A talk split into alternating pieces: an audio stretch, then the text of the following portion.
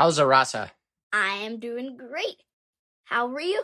I am splendiferous. Thank you. Well, then, are you ready to know everything? Put it in a drink and I'll suck it up through my straw. Sounds good.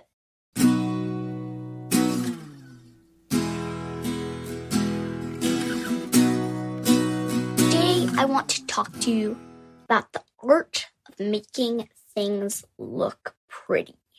Ooh, okay. I like this. I'm surprised. I never know what you're going to say. Pretty. Tell me. I think making things look pretty is something that's pretty important, or at least really pleasant. Don't you Mhm. think? I know when I appreciate the beauty of something, it makes me smile and makes me feel connected to something bigger. But I had never known if it's because everything is beautiful and I'm just seeing it the right way, or if some things are more beautiful than others. So, how can I make something more beautiful? Well, there's two different things. It works out best if you do both, but either one works too. One is doing it mentally. Mentally. Think about it. Notice the details, the design. Just look at it. And then it will look pretty because it is. Everything's pretty. Wow. So, what would be an example? Should I maybe look at my left thumb? I look at it and it's a little rounder than the rest of my fingers. It's got lines in the middle. It's got this pink thumbnail that's got a kind of half moon on the tip. It almost looks it- like a rising sunset. You're right. There's probably six different kinds of yellow and pink and brown and white on my particular skin. Wow. I can't stop seeing the sunset now that you mentioned it that way or the sunrise. I thought I had to get up early to see a sunrise, but I guess I just had to look closely at my left thumb for more than a few seconds. Cool. What's tip number two? Tip number two is doing it physically. This means moving things around, maybe organizing them to make them look prettier. Okay, I'm gonna get up a second. So, sitting on my bookshelf was a shimmy, I guess they're called, for cleaning glasses, kind of a shiny blue cloth. It's a blue square. And there were also a set of little black buttons and three big lavender buttons. So, these seem like random stuff, but maybe if I spread out the glasses cloth, it's kind of like a picnic blanket now. It was just crumpled up in a ball. And then I put the big buttons that are of a darker blue in one corner. And I put the little black buttons in another corner. All of a sudden, now it looks like abstract art or a giant community picnic from overhead view where people have set down a big blanket and they're doing good social distancing. You've got the family of little buttons and the family of big buttons, but they're sharing this blanket and it's just pretty to see the mix of the shapes in proportion and coordination with each other. Yeah, that's so cool. And you could move it around. You could wrap it up like this. So it's like Ah. a little surprise. Now it became like a little present. That's Yeah. that looks even better, I have to admit. And I like it too because all you can see is the glasses cloth, Uh-huh. but I know that inside are these buttons too. yeah. And so doesn't that make it feel prettier? Just nicer? Yeah. I like that. What is your favorite thing to make pretty? Well, I love making things on my desk pretty. Maybe I'll have a notebook and a ruler and a couple erasers. Then I can put the ruler diagonally on a notebook so it looks pretty. And then have the racers all matching to make another diagonal stripe. If something is so pretty, if you make your notebooks, your pens and pencils into art, does it make it hard to use because you don't want to mess it up? No, because that's the good thing about this technique. You can literally make anything beautiful. So you don't have a problem taking the ruler off and measuring something or writing in the notebook because you can always put it back. You can make a different shape. It's easy. You just need a couple of things and you can make them pretty. Hmm. I like it. You're turning the whole world into Legos. Ah, yes. Enjoy, destroy, and beautify again.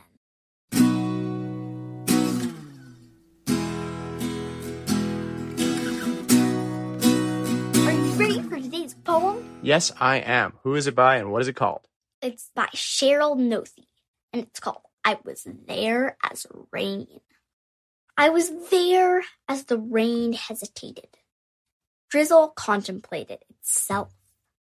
I could feel the world changing its mind until the drops thickened into glycerine. Like I was there at snow's invention. The sound changes, you know. Once the snowflakes hit the ground, they decide to rejoin.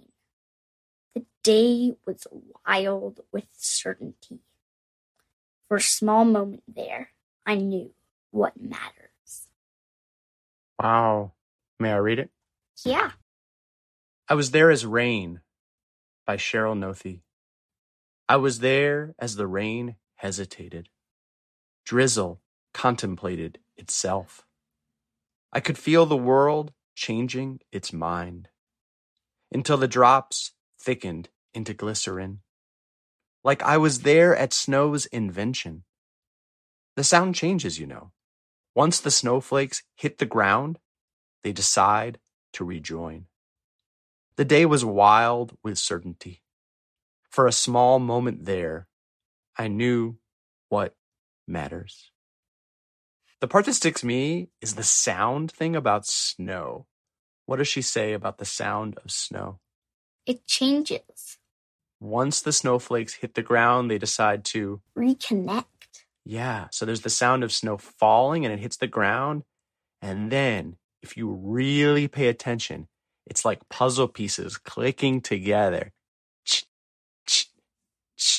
Yeah. And the snow is rejoining. That is so cool. I knew exactly what she meant and I had experienced it, but I never thought it even before, much less tried to say it out loud. I love that sound image. yes. And she says, I was there as the rain hesitated. What does that mean? Maybe it slowed down for a teeny bit. It hesitated. Huh? Should I? I think it could well be. I like that. It's about the weather changing. It's about the seasons changing. It's about the moment changing. When all of a sudden it's going from one way to another. Night turns into day, rain turns into snow, fall turns into winter. And she was able to pause time in her perception. For a small moment there, I knew what matters. Wow. The only question is do you bring an umbrella or sled?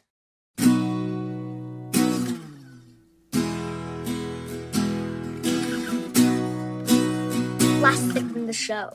Do you have a vexing question for me? Yes. When I was a much younger person, but not that long ago, I went and traveled in Italy. And I went to Naples in southern Italy. And I went to a restaurant where they said the cheese tomato pizza was invented. Just pizza, basically. And it's called a pizza margherita, which I is love pizza margheritas. They're one of my favorites. and it's named after I think the queen of Italy at the time. And this made me think is that true? Is pizza actually a relatively recent invention? Recent enough that a particular restaurant that's still open can be basically, we invented pizza. The first pizza was made here.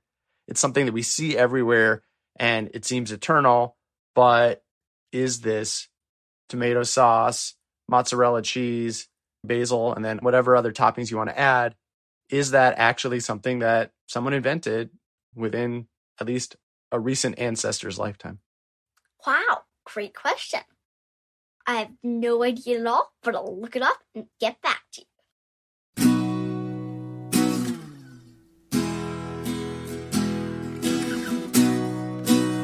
Okay, I'm back and I've got the answer to your vexing question. Do tell. pizza is actually a pretty new thing.